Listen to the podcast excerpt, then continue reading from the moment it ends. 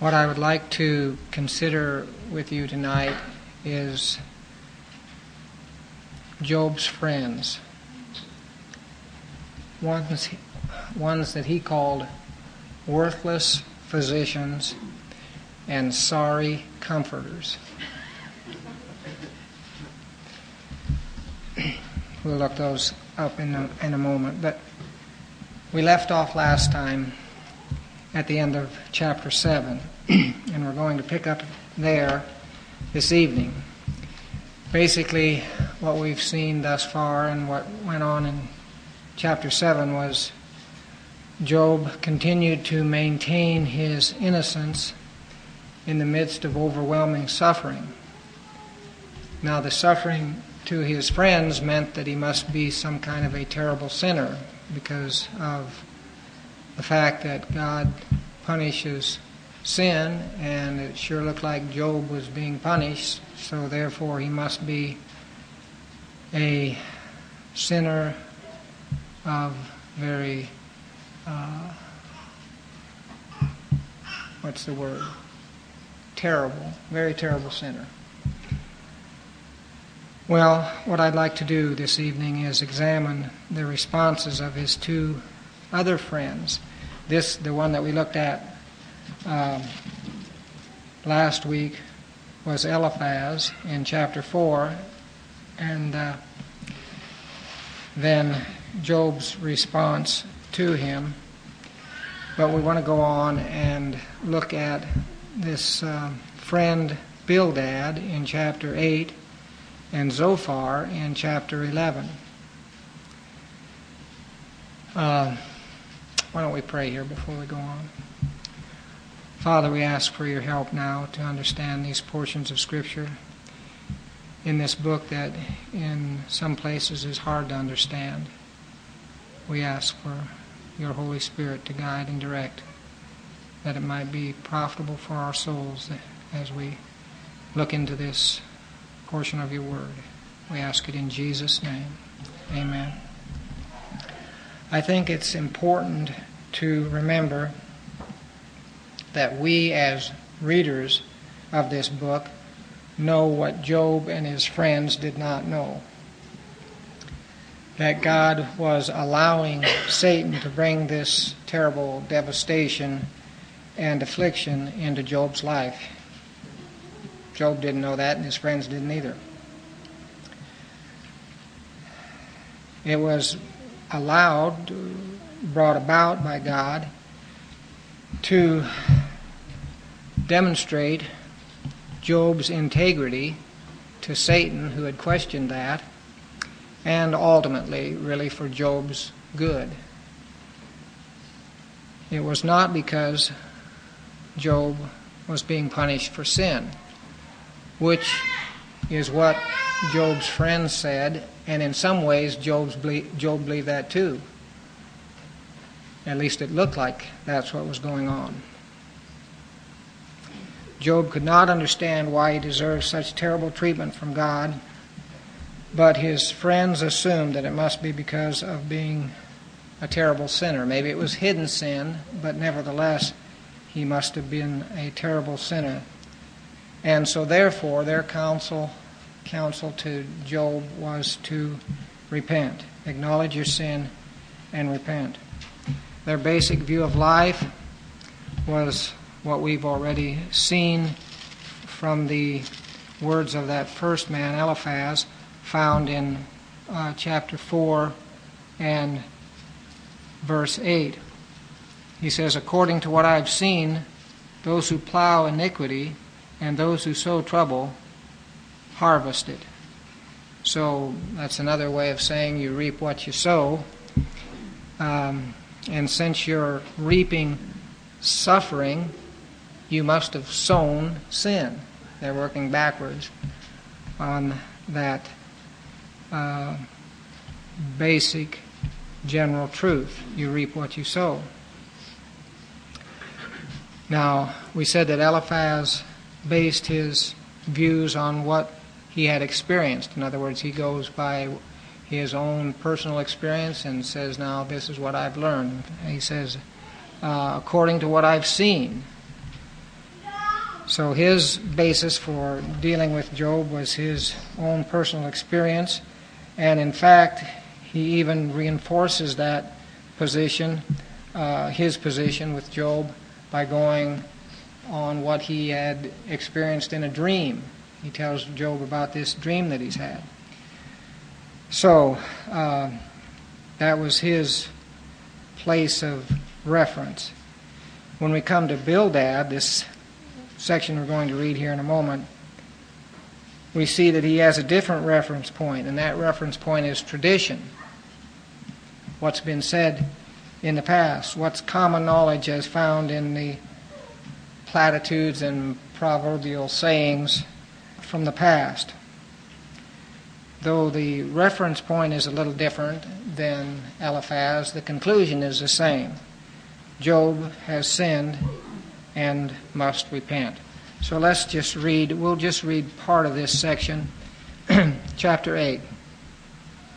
And I guess we'll read the first 10 verses. Then Bildad the Shuhite answered, How long will you say these things, and the words of your, your mouth be a mighty wind? Does God pervert justice? Or does the Almighty pervert what is right? Then he lays it on pretty heavy here. If your sons sinned against him, then he delivered them into the power of their transgression. So here's those seven sons, and didn't even mention the daughters. Three daughters that were killed by this whirlwind. Well, must be their sin. If you would seek God and implore the compassion of the Almighty, if you are pure and upright, surely now he would rouse himself for you and restore your righteous estate. Though your beginning was insignificant, yet your end will increase greatly. And here's his frame of reference. Please inquire of past generations and consider the things searched out by their fathers. For we are only of yesterday and know nothing, because our days on earth are as a shadow. Will they not teach you and tell you and bring forth words from their minds? And he goes through a few what must have been kind of uh, proverbial sayings or platitudes of that time and applies them to Job. Uh, and basically, we won't read it, but basically, it's the same idea. You know, you surely have sinned. God's going to judge you for that. You need to repent, or God is judging you for that. And you need to repent. Now, Job responds then in chapter 9, and we'll, we'll look at that next week. But basically, he says, I actually agree with the basic premise God does not pervert what is right He's just. But I've done what is right. In other words, I'm, I'm an innocent person suffering. So I'd like to bring my case right to God to be vindicated. But I can't do that. And then we'll, we'll talk about Job's problem and wanting to bring his case to God and why he didn't feel like he could do that next time. But for now, I want to skip on over and look at this third friend, Zophar. Now, what I, I, I just want to have us get a little feel. We've already, you know, we spent a little time looking at Eliphaz the first time, and we've just read a little bit from Bildad, and now I want to read uh, this section from Zophar, and then we're going to analyze how not to be a sorry counselor, comforter. All right, let's just turn to chapter 11 then. Let me just say before I start here that he is the most blunt and brutal of them all. He's very dogmatic in what he says. He seems to be what, you, what we would call today a know it all. He says that Job, Job is talkative, boastful, a scoffer, and one who needs to be rebuked. He actually goes so far to say that Job really hasn't gotten all that he deserves. He, he deserves worse than what he's got. Now, you got to remember who he's talking to here a man who's lost all his possessions, all his children, his health, his reputation, a, a devastated, totally uh, beat down man who's sitting in the ash heap, scraping himself with pieces of pottery. And here, this Zophar says, you, you really haven't gotten enough of how bad you are. Let's read it. Then Zophar the Naamathite answered, Shall a multitude of words go unanswered, and a talkative man be acquitted? Shall your boast silence men, and shall, your scoff, shall you scoff and none rebuke? For you have said, My teaching is pure, and I am innocent in your eyes. But would that God might speak and open his lips against you, and show you the secrets of wisdom. For sound wisdom has two sides. Know then that God forgets a part of your iniquity. He hasn't even he's saying God is not dealing even with all of your iniquity and what He's done to you. And then he goes into some things concerning the greatness of God. Can you discover the depths of God? Can you discover the limits of the Almighty? They are high as the heavens. What can we what can you do? Deeper than Sheol, what can you know? Its measure is longer than the earth and broader than the sea. If he passes by or shuts up or calls an assembly, who can restrain him? For he knows false men, and he sees iniquity, iniquity without investigating. Now, of course, all this is, implies that there's a lot of iniquity there that that uh, people may not be aware of, but that God is, and that that uh, Job is a false person, a false man, a hypocrite. And then he says, and an idiot will become intelligent when a foal of a wild donkey is born to a man. In other words, you're saying idiotic things, Job. If you would direct your heart right and spread out your hands to Him, if iniquity is in your hand, put it far away and do not let wickedness dwell in your tents. Then indeed you could lift up your face without moral defect, and you would be steadfast and not fear. For you would forget your trouble as waters that have passed by and would not remember it, and your life would be brighter than noonday. Darkness would be like the morning. Then you would trust because there is hope, and you would look around and rest securely. You would lie down, and none would disturb and many would entreat your favor. But the eyes of the wicked will fail, and there will be no escape for them. And their hope is to breathe their last. I think that last line, he, uh, Zophar is basically saying, yeah, you, you want to die. Well, of course you want to die. Since you, since you won't admit your fault and you won't repent, your only hope is to, the only hope to be out of your misery is just to breathe your last. As the saying goes, with friends like this, who needs enemies? Let's just read uh, the first little part of Job's response here, and then we'll talk about what these guys have said. Then Job responded, Truly, then, you are the people, and with you wisdom will die. But I have intelligence as well as you. I am not inferior to you. And who does not know such things as these? I am a joke to my friends. The one who called on God and he answered him, the just and blameless man, is a joke. He who is at ease holds calamity in contempt, as prepared for those whose feet slipped. The tents of the destroyers prosper, and those who provoke God are secure, whom God brings into their power. He, Job's begins with a little sarcasm, I think, saying, Since you guys have all the answers, it'll sure be a shame when you die, because all knowledge will pass away when you do. Basically, what he's saying. But he goes on and says that, you know, you've made a mockery of my past life and totally disregarded how I've lived for God all, all these years. Your position, he tells them, is easy to take because all seems well with you right now. But it would be different if you were in my shoes. That's I. He who is at ease holds calamity and contempt.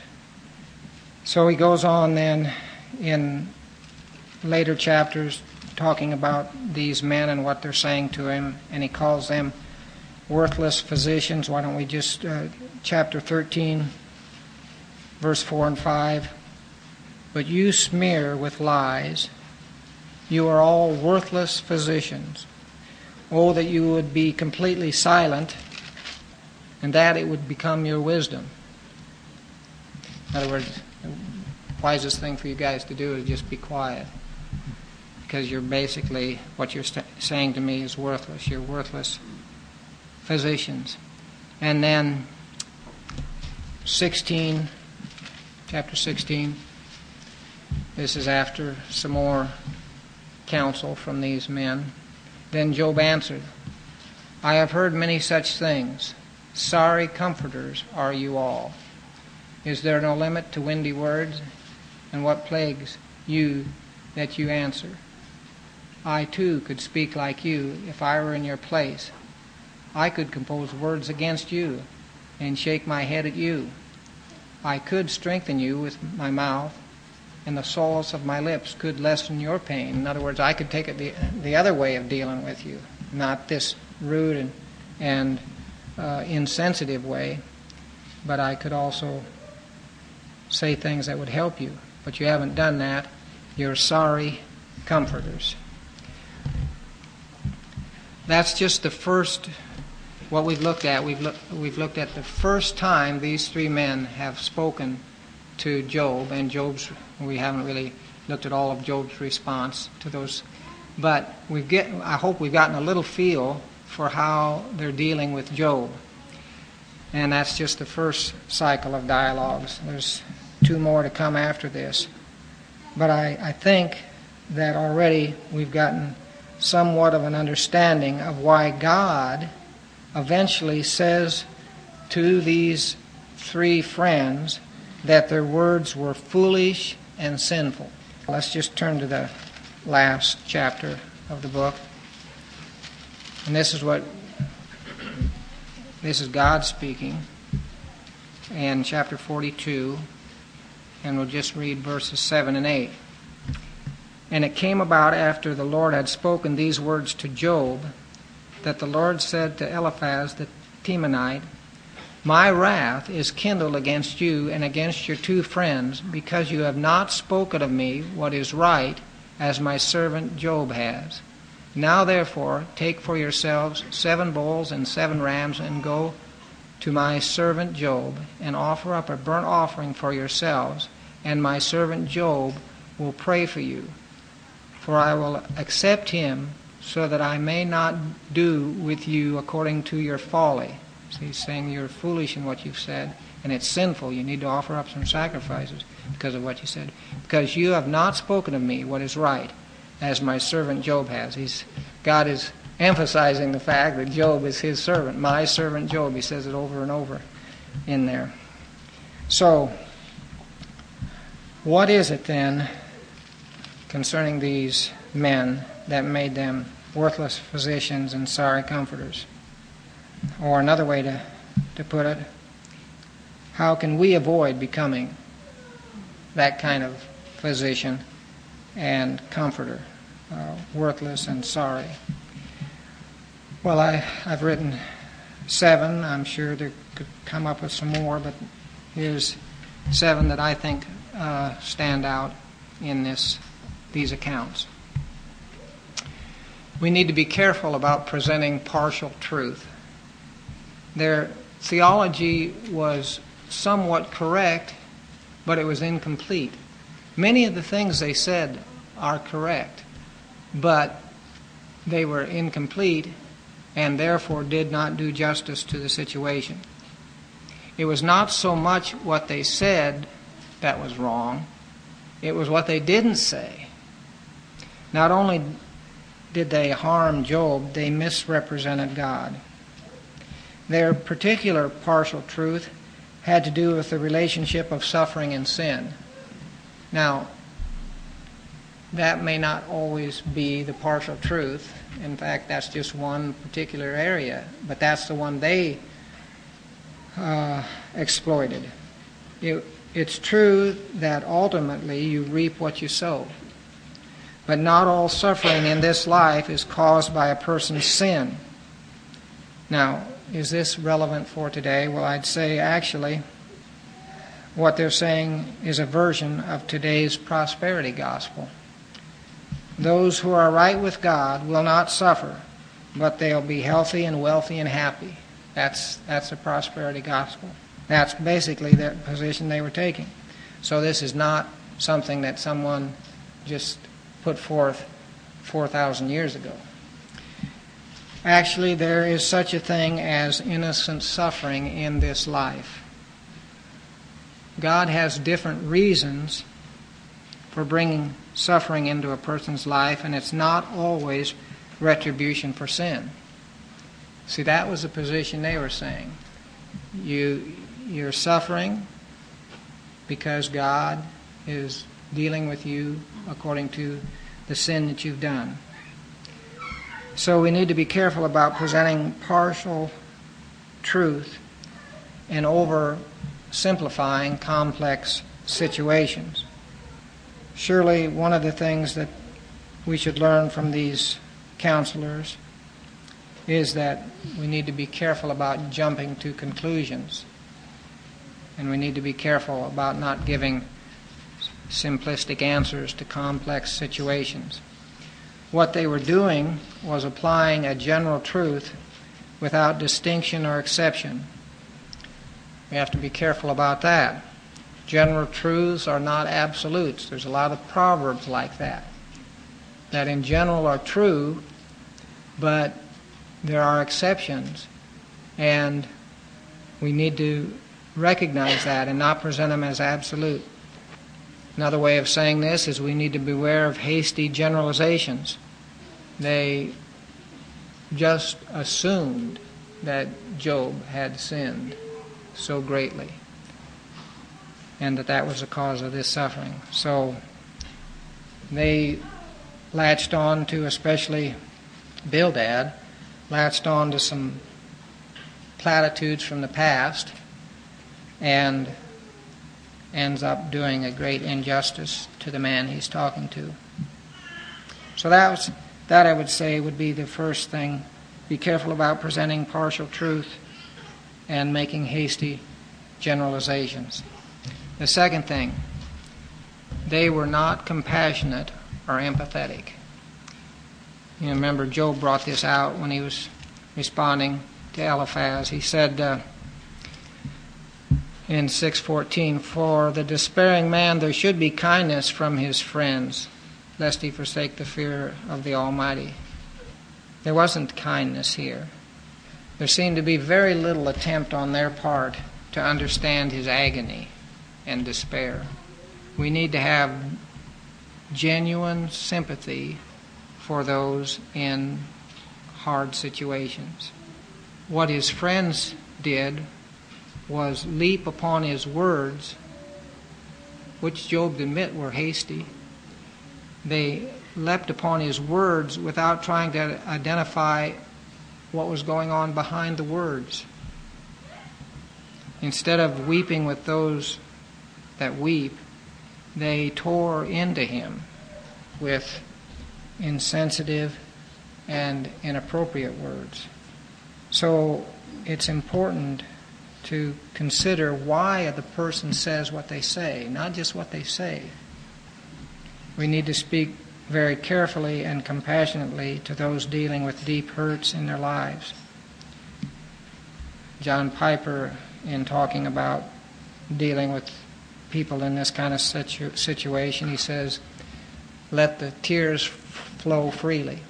And I think that's on both sides. We ought to let that person be able to, to cry about what's going on, and when they do, we ought to be able to cry with them.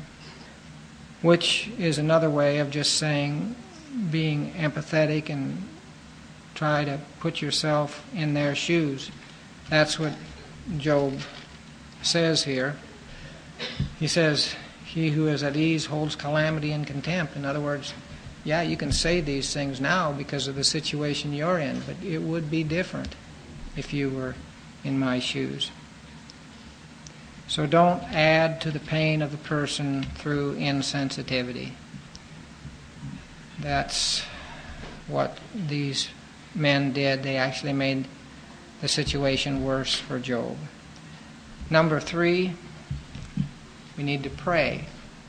If you're counseling with someone, dealing with someone that's in a very agonizing situation, you need to pray. Now, here's a very interesting thing. In all their recorded interaction with Job, we're never told that they prayed to God for wisdom in what to say to him, nor did they pray with Job. We don't see that happening. Or for Job. They didn't pray about what they had to say to him. They didn't pray for him. They didn't pray with him. They didn't pray. Now, Job prayed. You find him crying out to God throughout this book. And it's true that some of his prayers were complaints and questions to God, but at least he was honestly praying. He was, he was saying to God what he felt, what, what was on his heart, what was troubling him. And that's what God wants us to do. They didn't pray. So that should be a big warning sign to us that we're not going to give very good counsel. We're not going to give much help to anybody unless we pray with them and for them and about what we should say to them. And Job did pray what was on his heart which is another area that I think is important in helping those that are hurting. Let them say what they really feel. Don't condemn the hurting one for honestly expressing their feelings. Job was dealing with confusion and doubt and shattered emotions, and it was not the time to condemn him for expressing those things. Sometimes what Job says, we haven't really gotten into that very much yet, but sometimes what Job says seems to border on being blasphemous. He says such heartfelt, despairing things to God. Nevertheless, it was from his heart and what he was really feeling and that's good. Right along with this, timing is important in what we say, and we should temper our response to what the individual can handle at that particular point in their personal pain. You have to deal with them in the situation they're in and match your words to the situation, which is something these friends did not do. So, we need to listen and let the person say what they really think without being judgmental. Job's friends did not do that. The next thing I would say, this is number five if you're numbering them. Don't try to be the answer man for God. We are not responsible to say why God does what he does in every situation. In fact, it's okay to say, I don't know. It would have been very good for Job's friends to say that.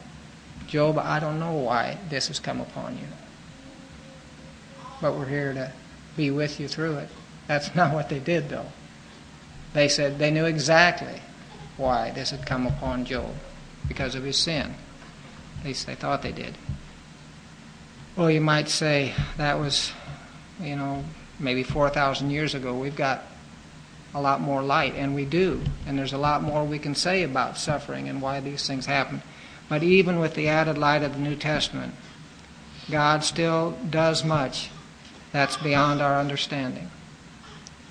We still see through a glass darkly, as Paul put it in some things. So we need to be very careful about speculation concerning why God does what he does. If as you read through the book, you find out that both Job and his friends said wrong things in their speculation about what was happening. You know, sometimes all we can say is that the day shall declare it. By that I mean in eternity we'll see these things in their true light, and we don't see them now, and we don't understand them now. And sometimes that's the best thing to say to a person. It's certainly better than a bunch of human speculation that may be off mark long ways, which it was in the way these men dealt with Job, trying to give an answer where God hadn't give the answer, didn't give the answer. You know, if God doesn't give the answer, we're not in a place to give it. Faith is willing to wait for God's answer.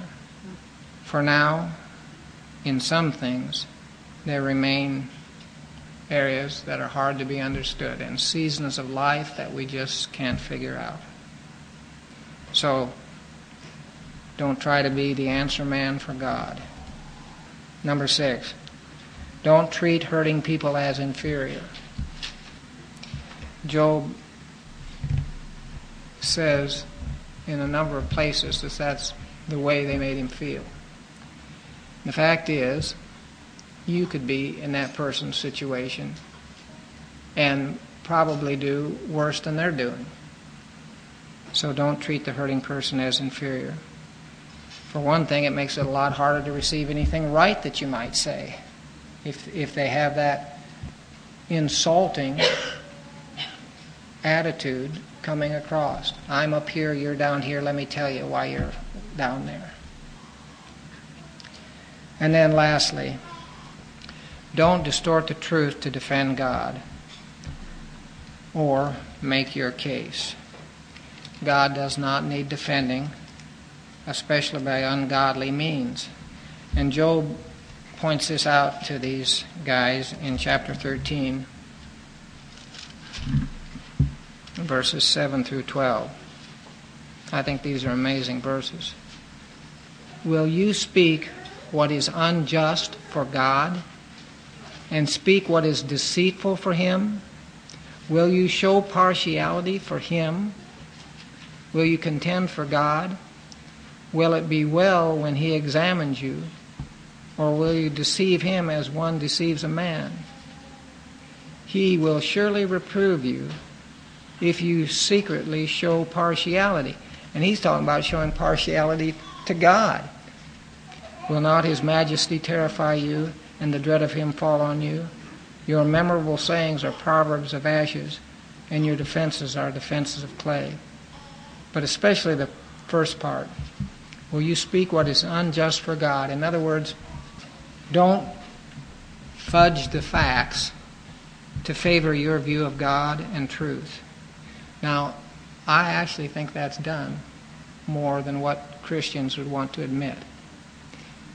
To make their point, they don't really bring out the whole truth. They'll bring out the part that favors their position, favors their view, but they do not really deal honestly with the whole situation. Job's friends distorted the truth about his life in order to defend their theology. In their view, Job had to be a very had to be very sinful. Instead of acknowledging that maybe their theology might need to be revised a little bit, what did they do? They rewrote the facts. They rewrote Job's life. Now let me just show you how extreme that can become.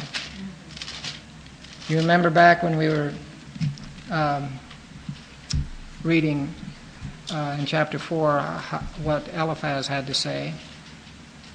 He said in, in verse uh, 3 Behold, you have admonished many, and you have strengthened the weak hands.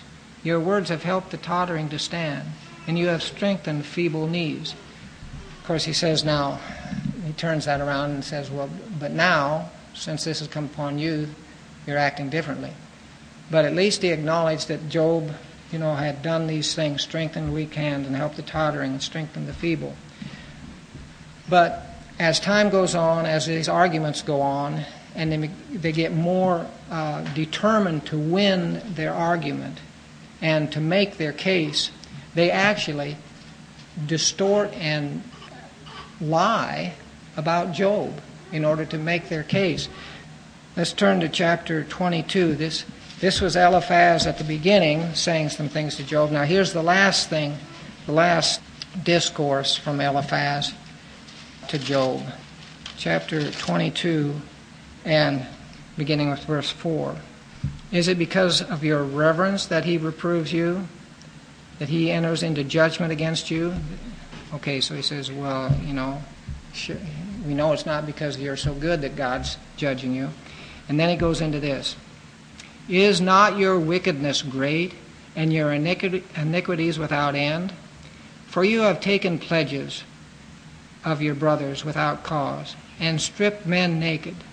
To the weary you have given no water to drink, and from the hungry you have withheld bread.